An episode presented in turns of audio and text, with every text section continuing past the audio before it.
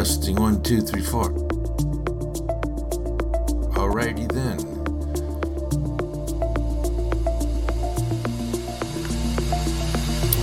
Welcome to the Ron Reports for Thursday, August 11th, 2022.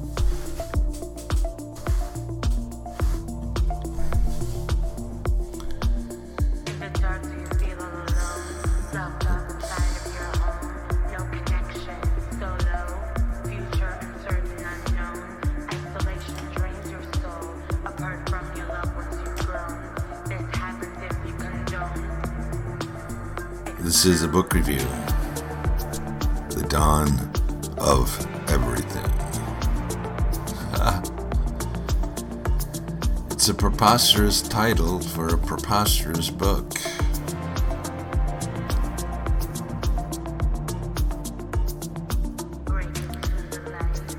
Yeah, the authors basically attempt to rewrite the entire history of humanity.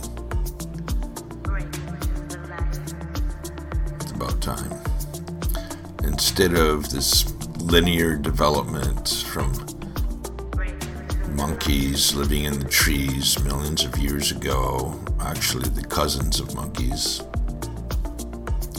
to this creature walking around on the ground, our head held high, inventing things like stone tools and mastering fire, and developing tribal societies so we could hunt and gather more efficiently.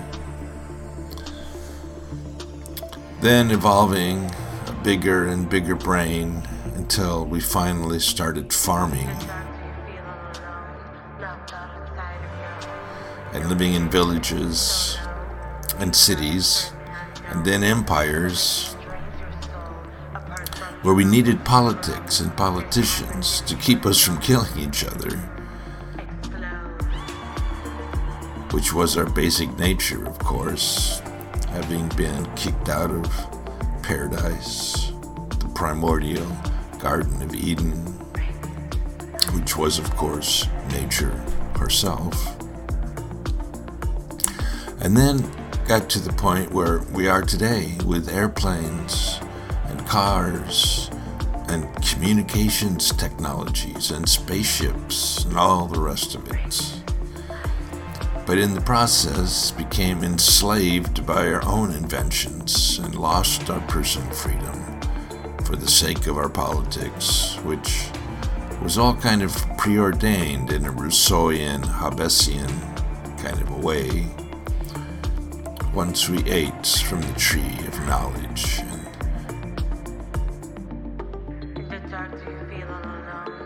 Started separating ourselves from the natural world and from our natural selves. Instead, the dawn of everything suggests it all happened quite differently.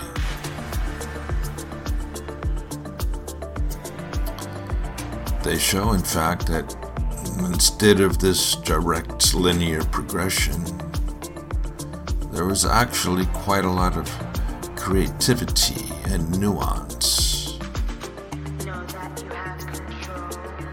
And experimentation going on, diversity of expression, all along the way from there to here.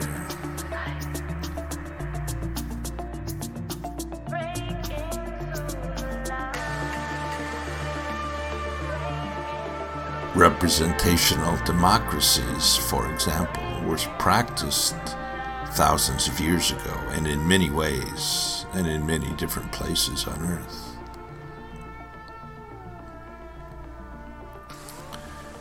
At Göbekli Tepe, in the foothills of southeastern Turkey, overlooking the plain of Haran and the Euphrates watershed, there is a massive ceremonial site that has res- recently been uncovered and is still being uncovered. Built in 9000 BC,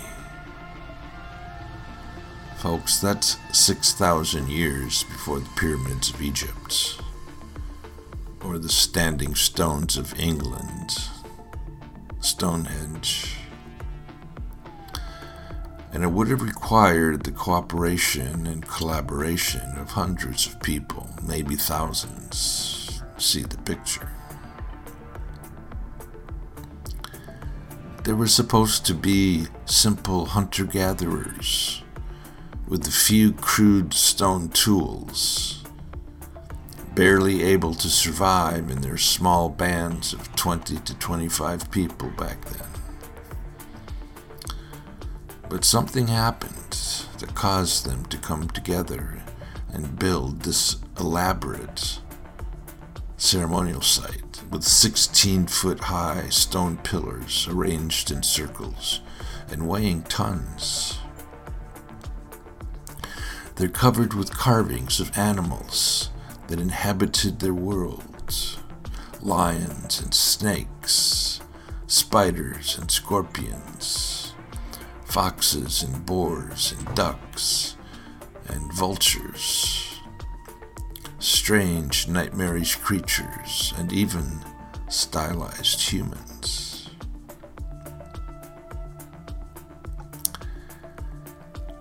Instead of simple survival instincts driving human affairs and the destiny of our species, and simple tribal politics, there was, apparently, an overwhelming desire to celebrate and commune with the diverse life forms that they shared with the world around them. And they managed to come together and do that.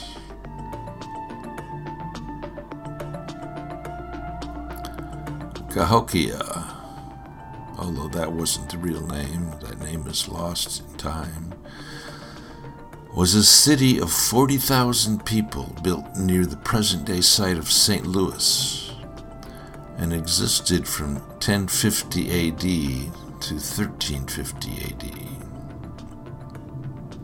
It was as big as London or Paris at the time. It covered six square miles and contained giant human made mounds. It was the largest, but only one of many settlements that the mound people who lived throughout the Mississippi watershed built in ancient America. There are signs of sophisticated engineering and evidence of having been used for large ceremonies and gatherings, as well as for ritual games, which were an important part of the culture back then. But no signs of massive warfare or coercion by oppressive rulers, like is found in the Aztec Empire of Mexico.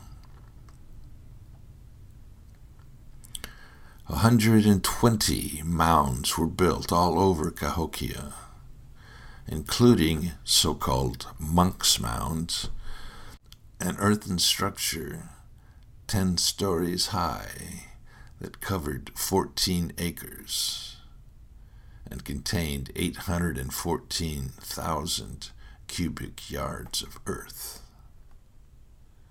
Wow.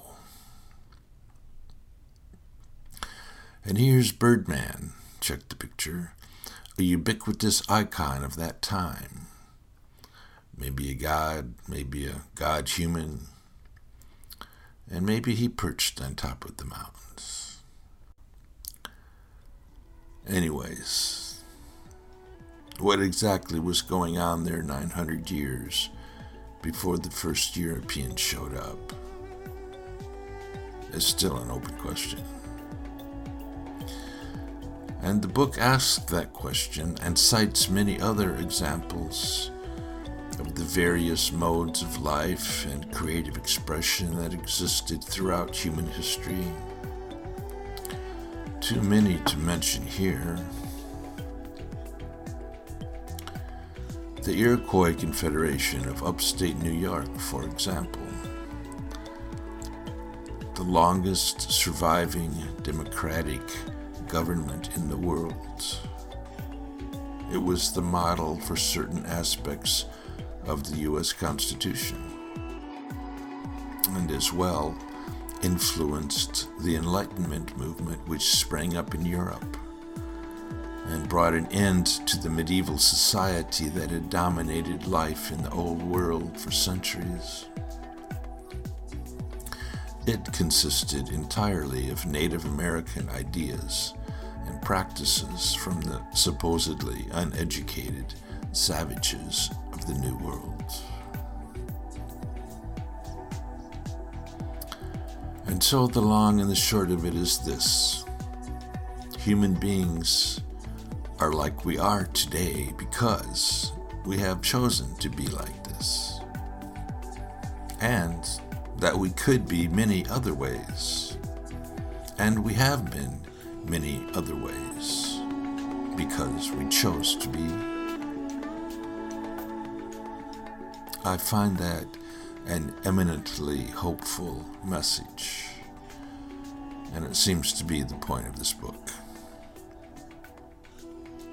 692 pages with nary a picture, two pounds, two ounces of extremely dense, highly technical, but fascinating reading, referenced and indexed with big words, some of which aren't even in my phone's dictionary.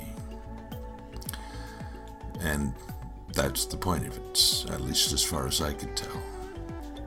I didn't get through all of it. Skim and skip. Actually, if you look around at the worlds we live in, there is an amazing variety of ways that people live.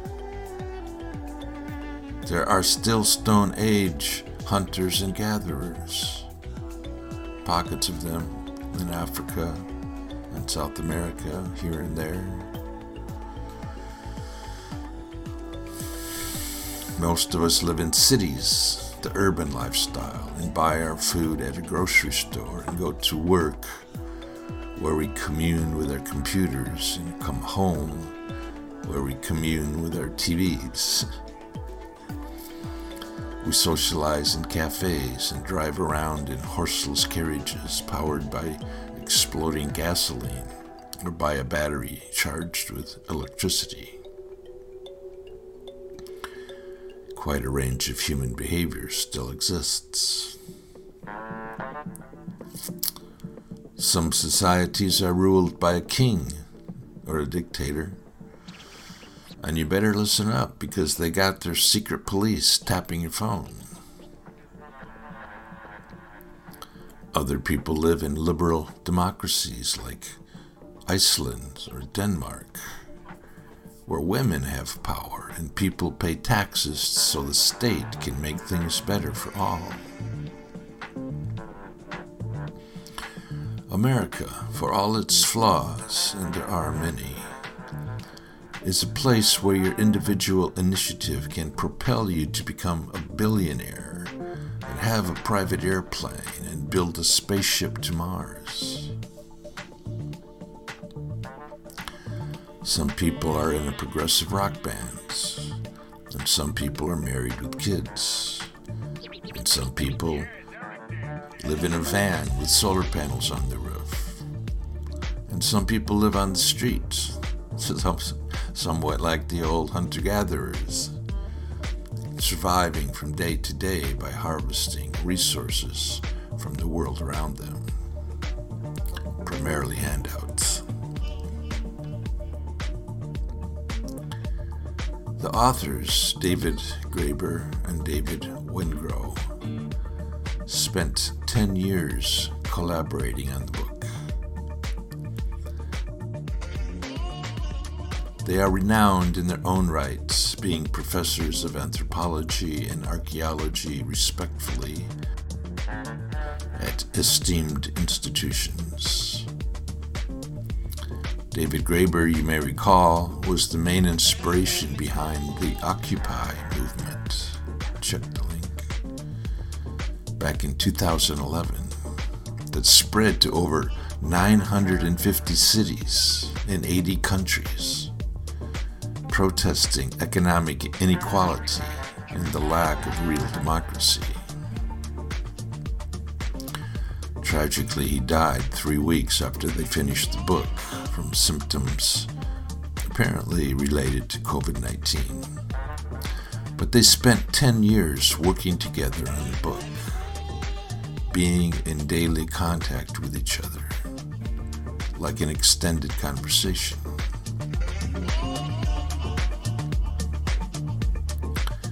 As it turns out, human potential comes alive in conversation. They make the point in their book that ideas are held in our minds typically for about seven seconds before we move on to something else, unless it's in a conversation. Then we can hold it in our minds for weeks or months or years. And this is why classical literature, whether it's from the Greeks or the Romans or the Babylonians, is often written as a dialogue. Makes sense to me.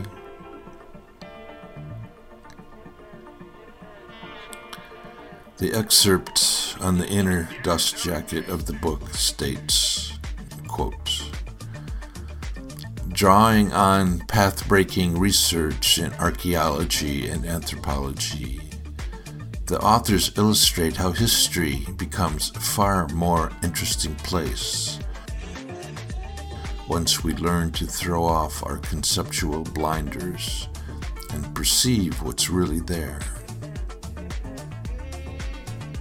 If humans did not spend 95% of their evolutionary past in tiny bands of hunter gatherers, what were they doing during all that time? If agriculture and cities did not mean a plunge into hierarchy and domination, then what kinds of social and economic organizations did they lead to? Answers are often unexpected and suggest that the course of human history may be less set in stone and more open to playful, hopeful possibilities than we tend to assume. Unquote. Amen, and I concur. Actually, I'm writing my own book along the same lines not being a famous academician, I have not been able to get it published yet, but I sense the truth of that sentiment. And even more than that, I feel the importance of understanding that playful, creative urge which human beings have to make things better and to explore possibility. We live like we do because we have chosen to. We could choose to live in any other way that we imagine. And in our fine and extraordinary history, from there to here, we have